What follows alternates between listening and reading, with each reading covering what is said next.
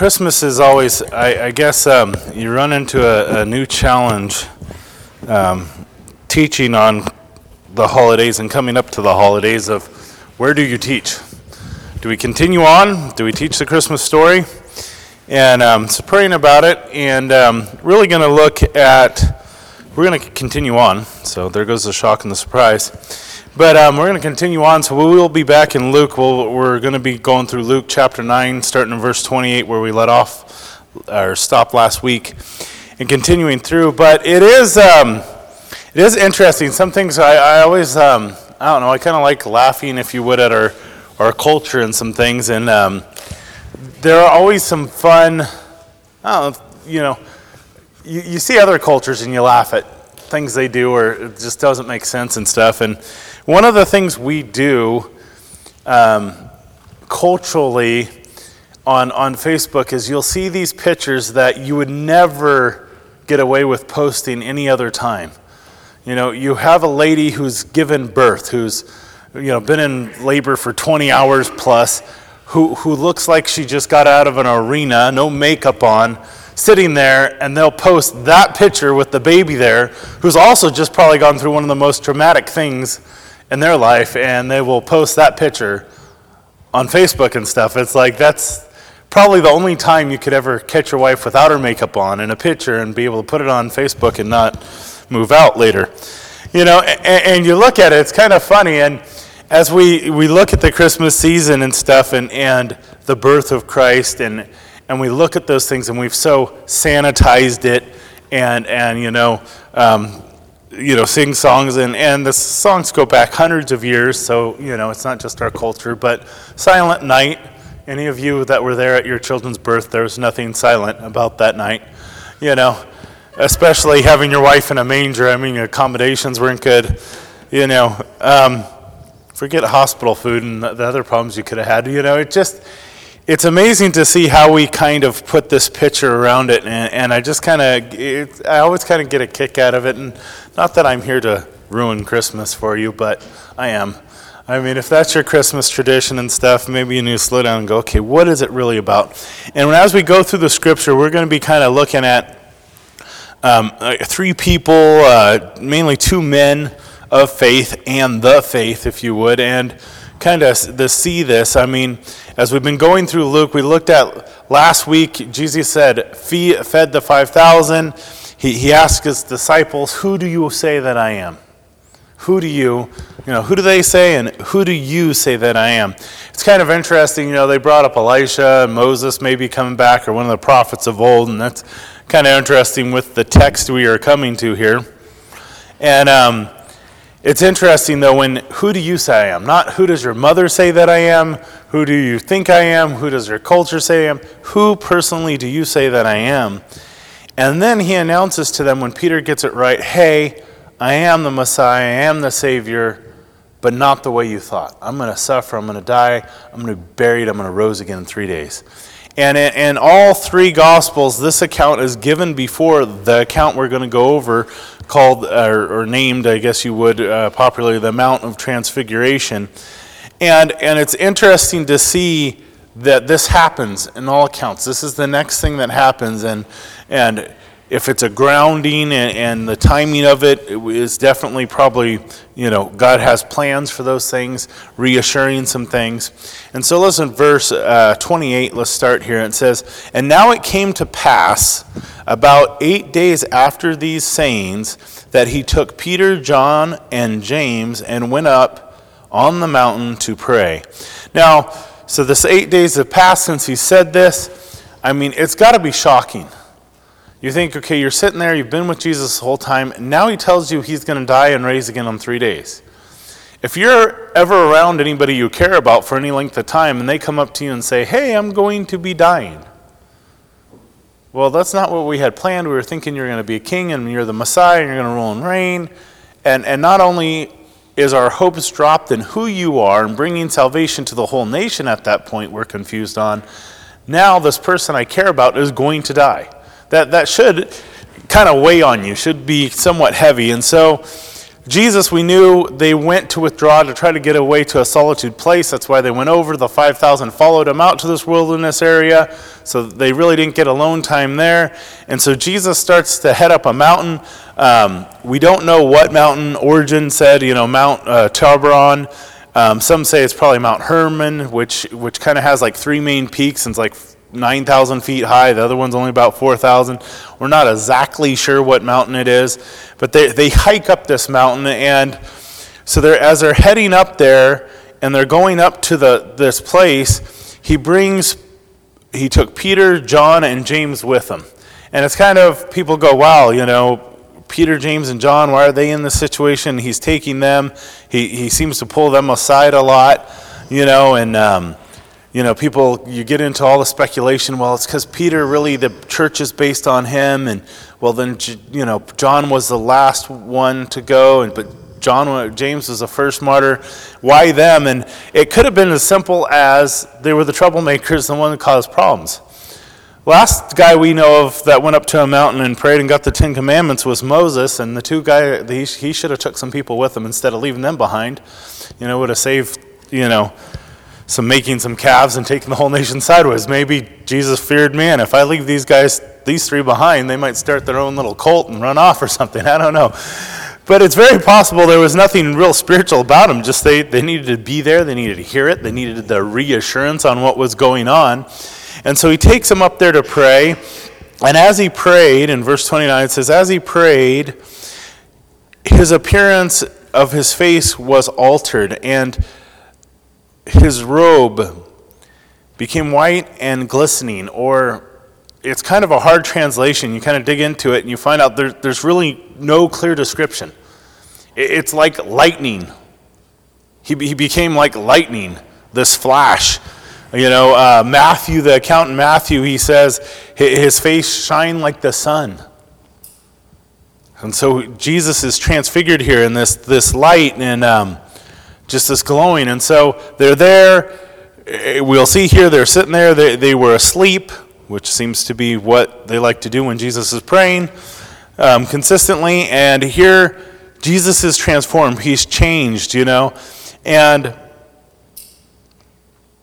it's interesting. I like what Dave Gusick here. So people go, oh, it's the miracle of the transfiguration of Jesus changing.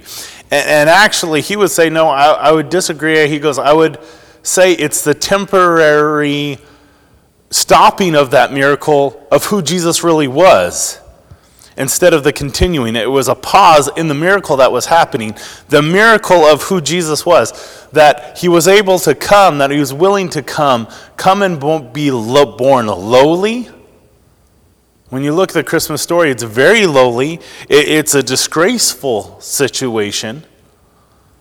He laid aside heaven and those things and was born lowly, disgraceful, making his family an outcast by his entrance. Even possibly getting his mother killed. I know some of you are probably rural children in here, but you did not risk the chance of your mother being killed by your birth intentionally, and here God chooses to come in this way, and he lays that aside and puts that veil of being fully man over who he is in this glory. That's the miracle of him laying aside heaven and coming down and becoming our sacrifice and our servant.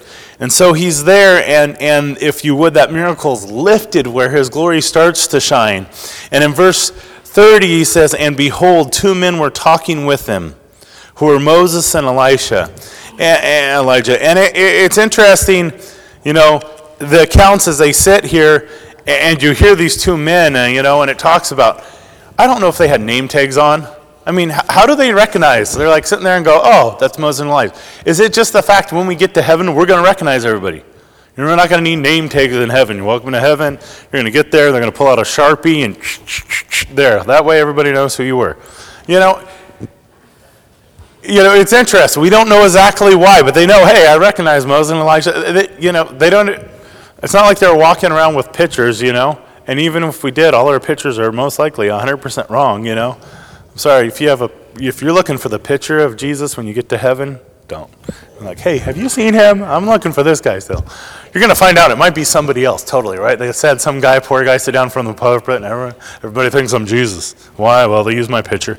I mean, it's interesting, but you sit there, and so there's this kind of mystery there, but he goes, okay, we got Moses and we got Elijah, and as we look, I'm kind of curious to look at these two men.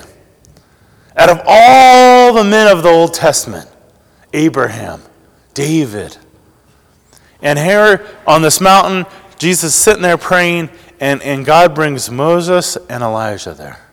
And they're sitting, and Moses, definitely to the Jewish people, way more than us, especially before Jesus, what an awesome person of faith.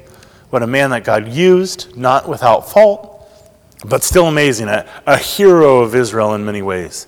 Saved them, God used him, and saved them from the Egyptian people.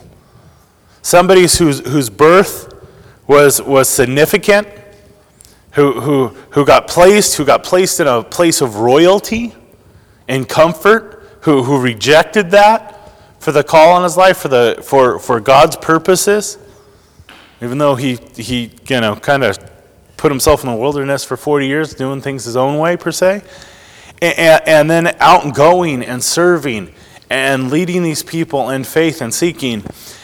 And so this man's life and going up and sitting before God and seeing God's glory many times and that Shekinah glory and bringing the law to the people. And Moses is known for that, the law, the Old Testament. And for us, the law, we don't like the law. We like the law of grace. We know the new covenant. But before this, that has to be an awesome thing. You want to know God, you want to serve God, you want to please God, and you now have the law. Now we have the ability to do that. But then at the same time, you come down and you realize there is no way we can accomplish this in our own strength. And so we have the law, we have Moses. And so you have his birth, and brought into royalty. You have this life of serving God and being a deliverer and bringing the law to the people. And then in death, you have this interesting story. He's there. He has caused some things to where he cannot enter the promised land. He's sitting there. God shows him the promised land from where he's sitting. And it says God takes him up. He passed. It literally means his spirit was given. There isn't even a good description for that word in translation of what happened to Moses. And in the language we would say, and it appears that God himself buried Moses. And we don't, as it says in Scripture, we have no clue where that is. We don't know where his grave lies. The funny thing is about that, since even back then, all the way back in the Old Testament, we're sitting there and they right away say, we have no clue where he's buried. I think that's kind of cool in one sense. I mean, could you imagine if they knew where he was buried? How many temples would be there and altars? Guess what? You can go to the temple of Moses over his grave. They built one. Supposedly, somehow they found it. We don't know where it was back then, but now we have found it. I don't know how we found it. But you know what I mean? That's the way humans are. I mean, they put up altars and stuff. So they got this altar. They got the grave site. I mean, you can probably pay to look at the dead body of Moses, which probably is on Moses. I'm guessing if they didn't know where it was back then, they still don't know where it is now, but that's just me. But you look at it, so you have this. And then you have this account also when you look back in Scripture of Satan arguing with Michael the archangel over Moses' body. Well, it's a situation, it's weird. It's like, okay, where is he buried? But Satan and them, they're fighting over it. Why are they fighting over it? And so we see this death. We see this interesting, if you would, not death, but departure. And so we have that. And then we have Elijah in this meeting, Prophet Elijah. And really, we don't know too much about him. We know he was from Terebinth, I can't pronounce that, of Galilee, Gilead.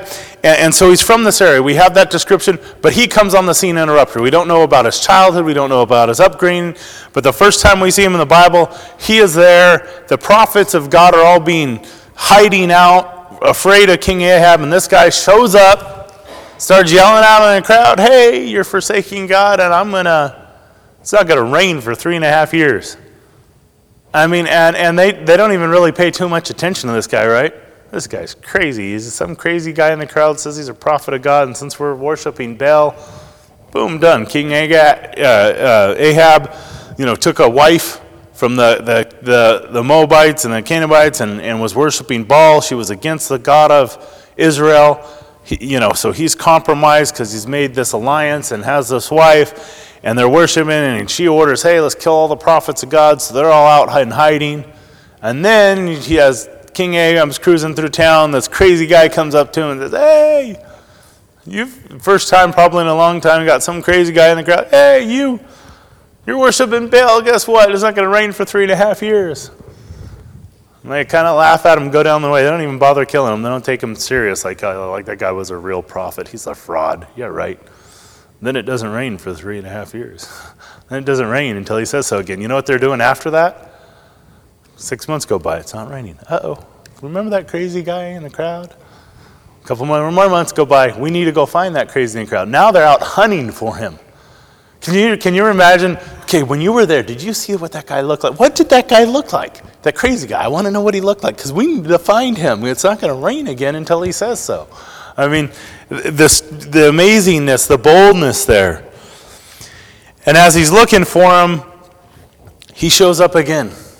He shows up again and goes, hey, I'm here and I heard you're looking for me. How about we do a contest? We'll see whose God's really alive. Let's get the God of Baal. We'll get your Baal God over here. We'll get my God over here. We'll set up some altars. And whatever God can light and burn his altar down, we'll go. And so get all your things. So they get 850 prophets of Baal all jumping around, doing their things, cutting themselves for all these hours. And nothing happens to their altar. Nothing burns. So Elijah, being funny, says, let's grab some jars of water and pour it on my altar before I start praying to God. Oh, wait, that's not for enough. Let's grab 4 more jars just in case. Let's flood this thing. We're going to build like a little kiddie swimming pool around it. We're going to fill it with water, soak it down real good. And we'll pray to the God of Israel and we'll watch what happens. And, of course, God responds. Altar burns up. Even the stones and the rocks melted. Super hot fire. And all 850 prophets of Baal, because of the people turning to God, are wiped out. Ahab gets home. His wife freaks out on him. Why'd you kill my this and this? And so goes after him. He goes into hiding. And, God reassures him, man, you've changed. You've done what you're supposed to do. The whole nation's heart. Don't worry about the king. The whole nation's seeking after you. So God uses them with these great signs, these great wonders, the prophecies and coming. And at the end of his life, he is taken up in a whirlwind. It's like 2 chariots splitting a fire and take him up. No body, no gravesite, gone. Another interesting departure. And so you have these 2 men there, one representing the law, really, and one representing the prophets and the signs and wonders. The law pointing us to Christ, the lawgiver, the standard that says, hey, we are fallen short, we need a Savior, that reveals our heart. And then the prophecy that promises that Savior, that Messiah that's coming, those signs and wonders that say, hey, yes, that God is alive, he is well, and you're going to be held accountable, and he's coming. So you have those 2 men there. And look with me in verse 31, it says, who appeared in glory, and they spoke of his... They spoke of his decease, which he was about to accomplish at Jerusalem. It's kind of a weird translation. They spoke of his decease. They spoke of Jesus' plan to die. It wasn't man's plan. It was his. It's God's. This was laid out. Hey, Jesus is sitting here speaking with these 2 guys, the prophet, the law. This is how the law is going to be fulfilled. This is how the prophecy is going to go. And he's speaking to them of this and how he's going to have this happen to him. No. How he is going to accomplish it. How he is going to do it. That heart of laying it down. The willingness to go to the cross, to know beforehand what was coming, is an amazing thing. The Lamb of God. He came lowly. He was born lowly. He served his life as he served us, and then he leaves lowly on a cross. Somebody who is crucified on the cross, no matter if they were your mother, your father, you did not talk about it, you did not talk about them. If somebody was killed on a cross, as the Bible says, is that man is cursed. It was not something that you would put around your neck and wear proudly. It was cursed. It was not a good situation. And so we see Jesus coming in lowly, leaving lowly, sitting there as he talks about it. And in verse 32 it says, But Peter and those who were with them were heavily with sleep. And when they were fully awake, they saw his glory and the two men who stood with him. Now, again, they get there. Jesus starts praying. Peter's like, I don't want to pick on him too much because I'd probably be sleeping too. But every situation is like, Jesus is praying, we're going to sleep. Jesus is praying, we're going to sleep. And I know some of you guys have that gift of prayer. And I have the gift of sleeping. I mean, I love some of you guys who get in prayer gifts and don't stop doing it. Please don't stop doing that. I'm not picking on you. I'm picking on me. But I have like a short attention span. I'll start falling asleep. I'll just, and you're praying. It's like I got to really focus on what you're praying to, or I just get distracted. I'm horrible in those ways. I would be sleeping in this situation. And so who knows? Maybe he's praying for hours. And so they're asleep and, they begin to awake, coming out of heavy sleep. And when they're awake, they see his glory, and they see these two men who stood with him. Not floating in the clouds, they stood. They're sitting there on the ground, And it's just amazing. It says they slept heavy. How do you come out of that situation, right? You're there, and you're probably used to Jesus praying. I'm sure this wasn't the first time they fell asleep. And you wake up, and you have this scene in front of you. Are you rubbing your eyes going, am I awake yet? I mean, are they looking at each other like, are we really seeing what we're seeing?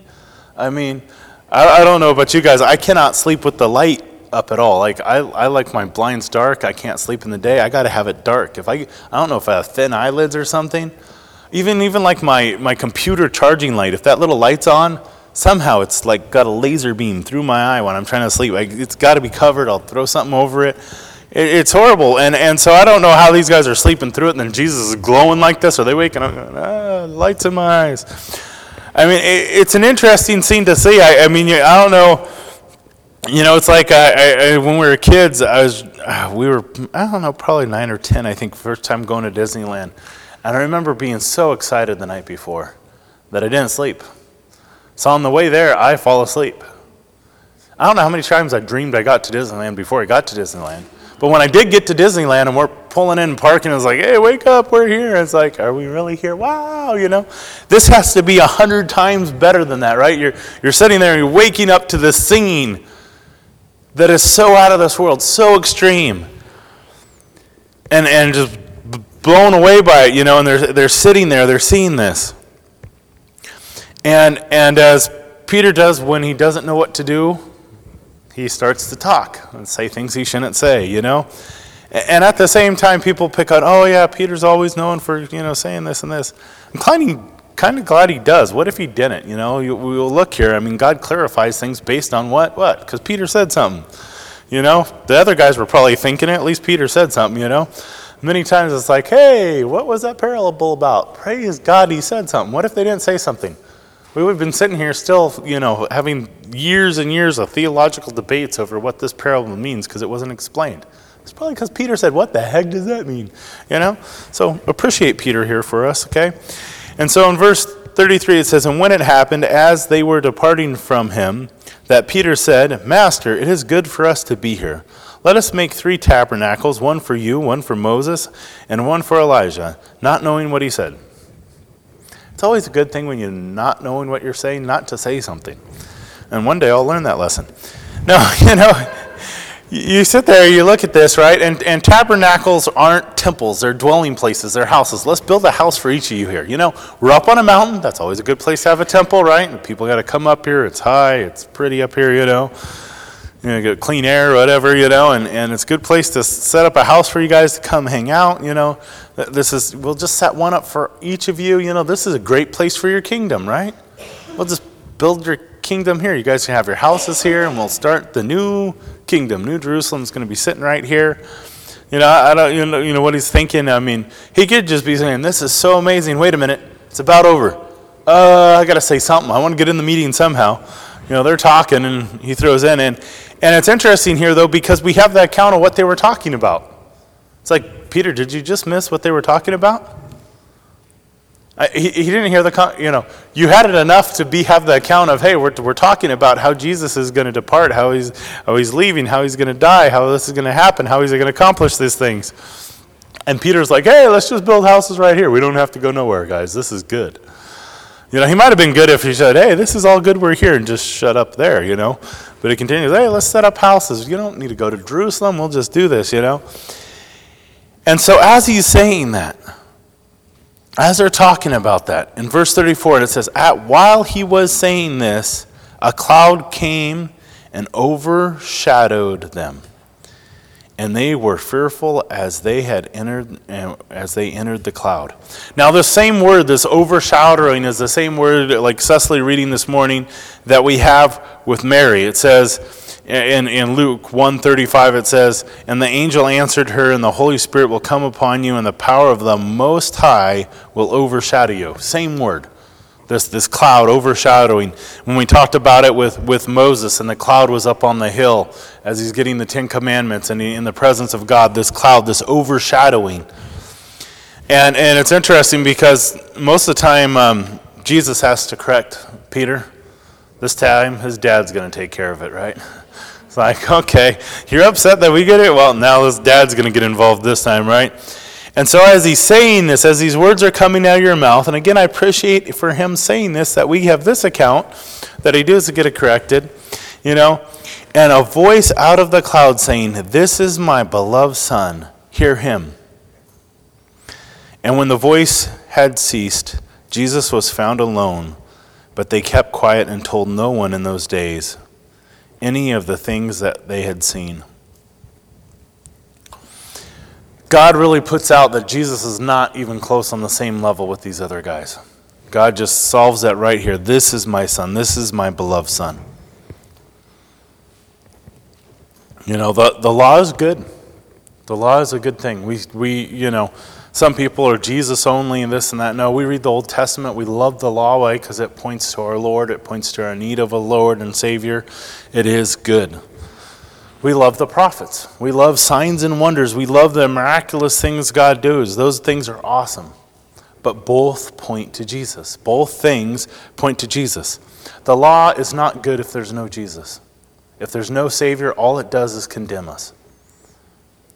Signs and wonders of what? They have to have something. You know, celebrating the birth of Christ is great. Knowing the life of Jesus Christ and who he is better.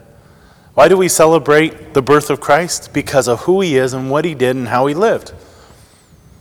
We don't just celebrate because he was born, but no, we celebrate because of how he was born, what God was doing, that amazing miracle, who he was, our Savior who's the Lamb of God, who suffered and sacrificed for us.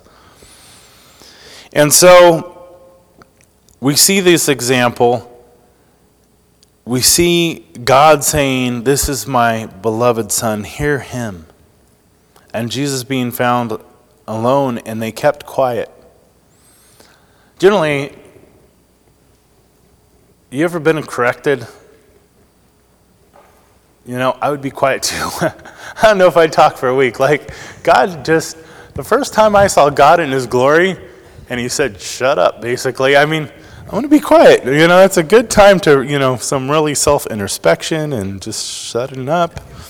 You know, and they're quiet about this. And it's possible God had warned them.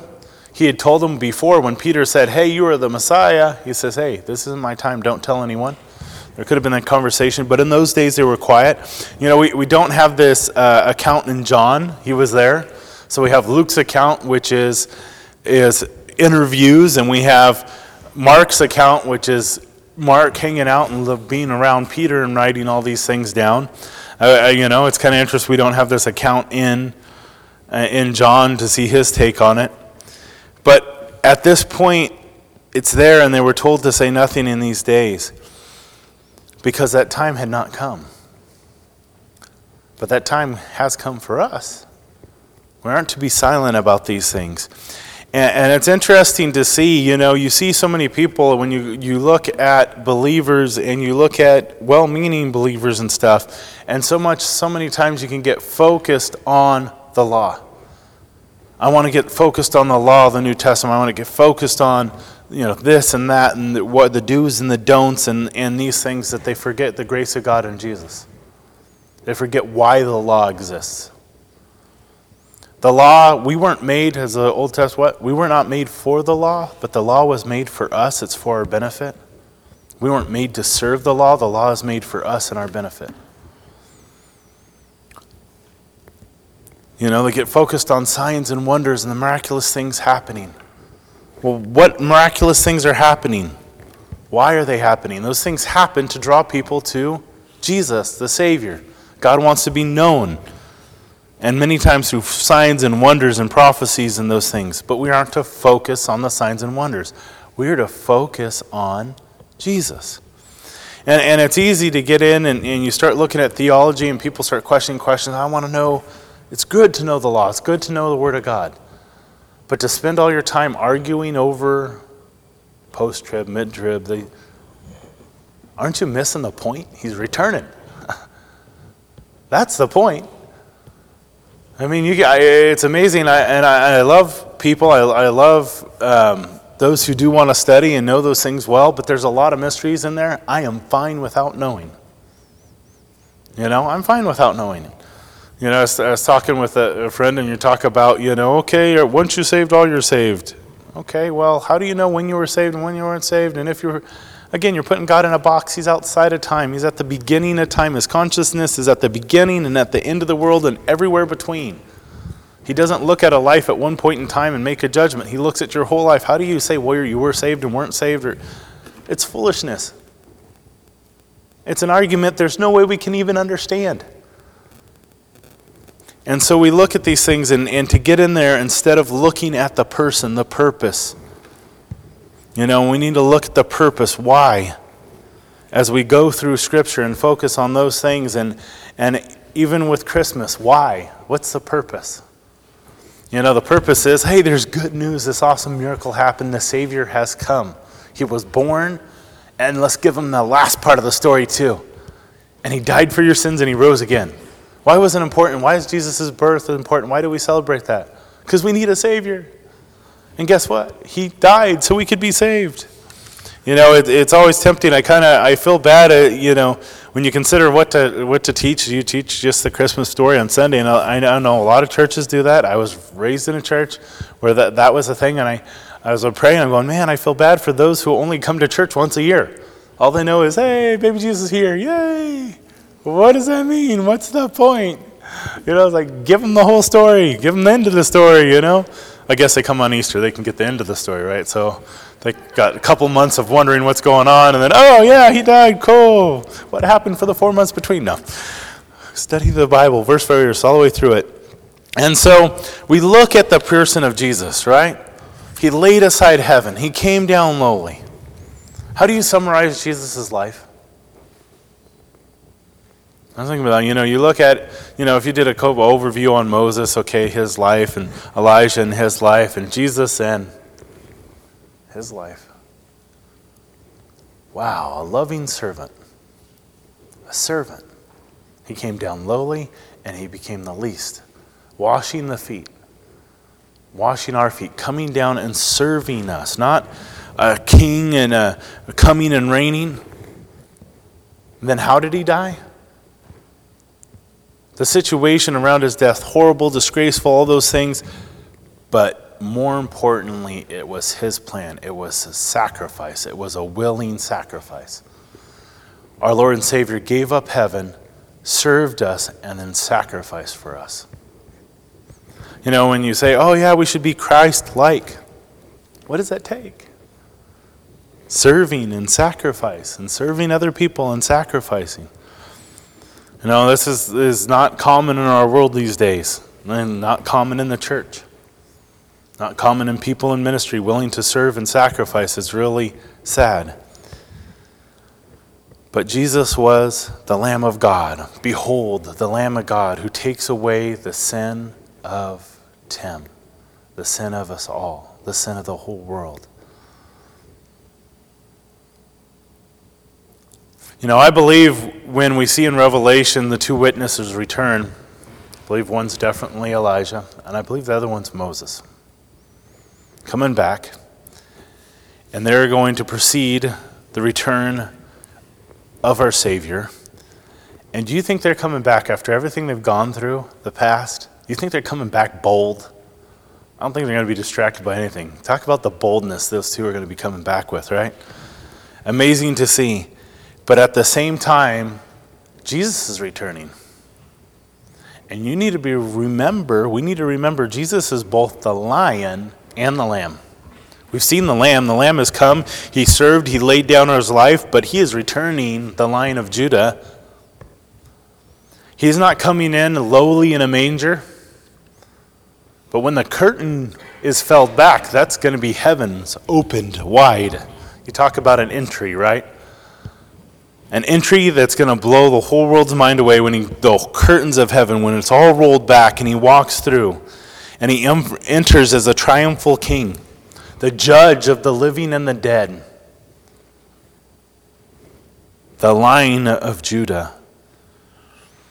And if he's not truly your Savior and your King, that's a day to be feared.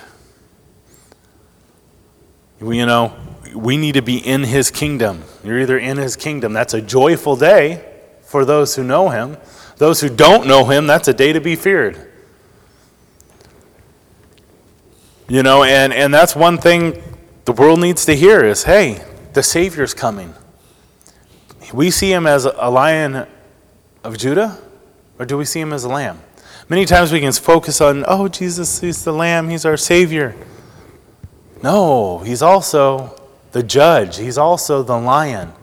He's also not going to be politically correct.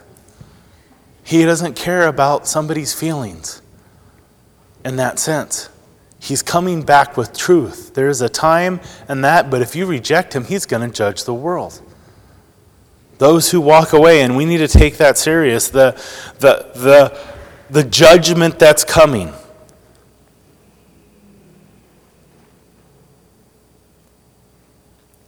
Now, who do you say that I am? And I think many times we can come to people and go, yeah, it's good to hear that God loves them. God cares about them. But I come across people that know God's going to judge them. You know, I've talked to a couple guys, and one minister, he does a lot of prison ministry. And he goes, you know, guys come in and go, you know, God loves you even though this and this and this and this. And he goes, that's great. I found it a lot more effective to let them know, this jail time ain't nothing yet. If you continue to reject God in your life, he's going to judge you, and you're going to wish you were back here. I mean, I'm like, wow. You know, awesome. There was a time, there was a great revival, you know, an older gentleman reading a sermon through his glasses on the wrath of God and how we need to repent. It's called The Sinners in the Hands of an Angry God. And thousands of people repented, not delivered with a great talk, not delivered with anything. It was said he didn't even look up from his paper as he read it. But the truth that needs to be healed, and I think this world is gone to the point where, oh, you can't say that, can't say people are going to be judged or held accountable. No, God's going to hold them accountable. He is returning king. He is the Lion of Judah. We need to take it seriously. We don't need to play around with God. Oh, God, this sin in my life I'm good with. You know, we got this agreement. You know, he served and sacrificed so I could sin. No. He's the Lion of Judah. Greater than the law, greater than prophecy, greater than religion, greater than signs and wonders is our Savior, Jesus Christ. We need to really examine ourselves. Is his mark on our life? You know, one thing I remember you know, not that I remember a lot of things, but I remember being in junior high, and one of the things was, if they came in arresting Christians, would you go to jail? Would you be pointing out, hey, you, we know who you are, we're going to come get you. Why? Because everybody, there's enough evidence, we're putting you away, you know? You know, how many times would you get in that situation? Hey, you're there. Wait, I got a defense person. Yeah, well, he might have been that way at church, but at work, he's a faker. He's not really a Christian. We got to, you know, if you got a crooked lawyer in that situation, would you get off? Because you have enough evidence that you weren't, or you blew it, or were faking it. So that was a challenge to me. Like, would I go to jail? And the thought is, can I do stuff and get away with it? Because if the rapture comes, I don't know if I want to go to jail. If they start arresting Christians, I don't know if I want to go. No, I wasn't there yet. But many times I think we can deceive ourselves. We can get focused on the law and religion. We're signs and wonders, and we forget who Jesus is and the importance of it, and that we're going to be held to account, that there is an accounting coming. Yes, we are covered by God's grace, but there's an accounting coming. That Lion of Judah is coming. He's coming in glory with us. It's an awesome thing to see. And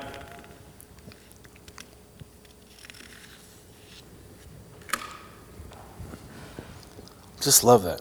This is my beloved Son. Hear him. Hear him.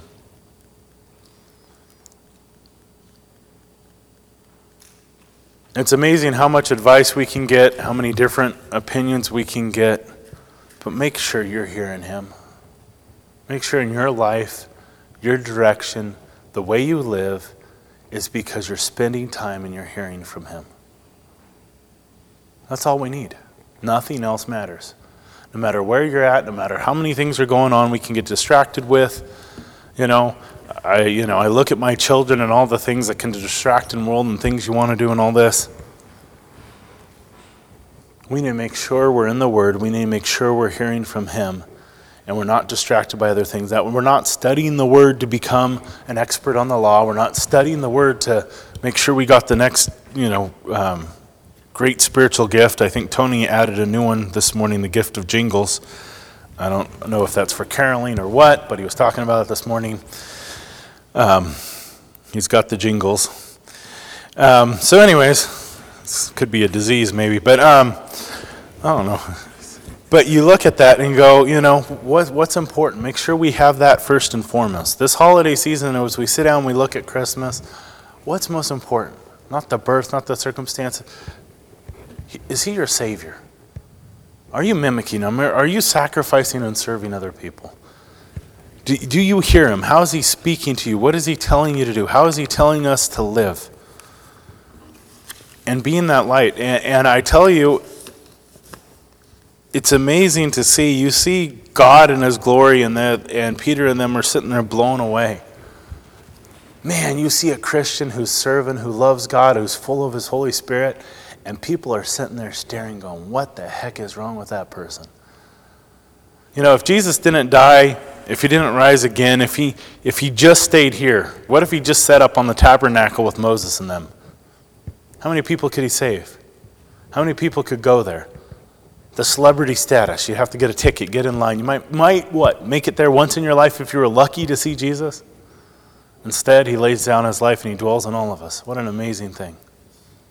Full access to every human being forever, and we have that. You don't have to get in line to go hang out with Jesus. Isn't that awesome? The most amazing person through all of history, and we just got to sit at his feet, and we can hear him. And that counsel can be to us, hey, listen to him. We don't got to listen to a recording, a video, something somebody passed on. Open the Word of God and speak to me, Lord, and he'll speak to us.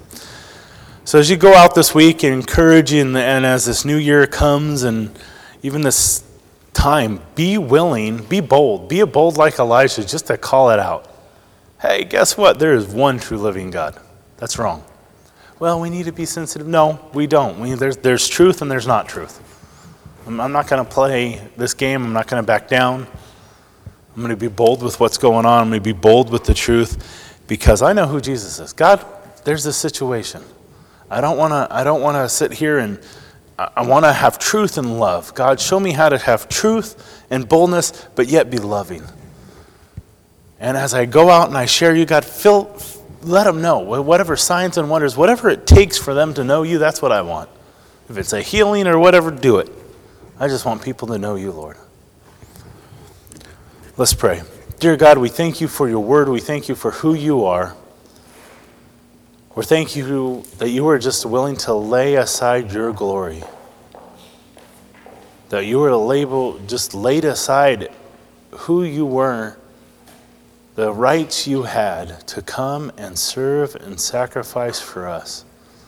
Help us never to forget that. Help us to wake up with that on our minds of how much we're loved, the value you hold for us, and that we can just lay our lives at your feet and we can trust you without fear, that we can just listen to you each and every day, and that you are faithful to change us and create in us a new creation, a new heart.